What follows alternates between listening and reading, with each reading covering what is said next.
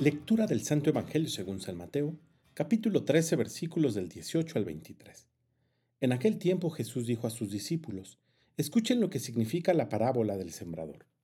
A todo hombre que oye la palabra del reino y no le entiende, le llega el diablo y le arrebata lo sembrado en su corazón.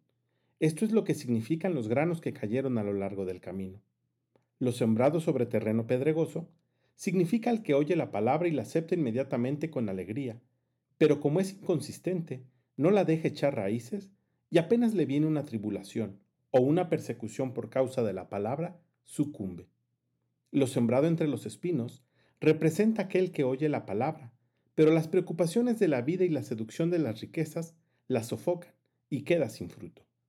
En cambio, lo sembrado en tierra buena representa a quienes oyen la palabra, la entienden y dan frutos, uno el ciento por uno, otros el sesenta y otros el 30. Palabra del Señor.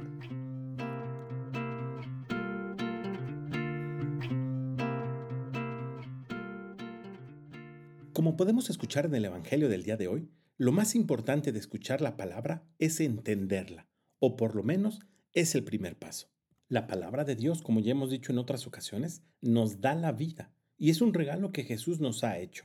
Pero si no hacemos el mínimo esfuerzo por entenderla, estamos dejando que el diablo arrebate de nuestro corazón la vida que Jesús quiere regalarnos.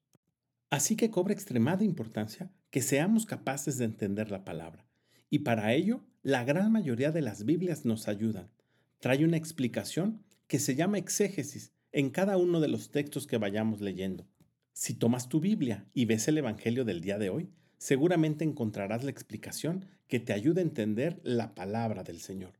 Pero además de ello, tenemos muchas otras ayudas. Por ejemplo, en misa, después del Evangelio, el sacerdote da lo que se llama homilía y a través de ella intenta que nosotros apliquemos la palabra de Dios a nuestro día a día. Así que quiero invitarte a que hagas tu esfuerzo por entender la palabra. Escuchar este audio puede ser bueno, pero estoy seguro que puedes encontrar otras herramientas, incluso mucho mejores que estas, para que te ayuden a entender la palabra de Dios.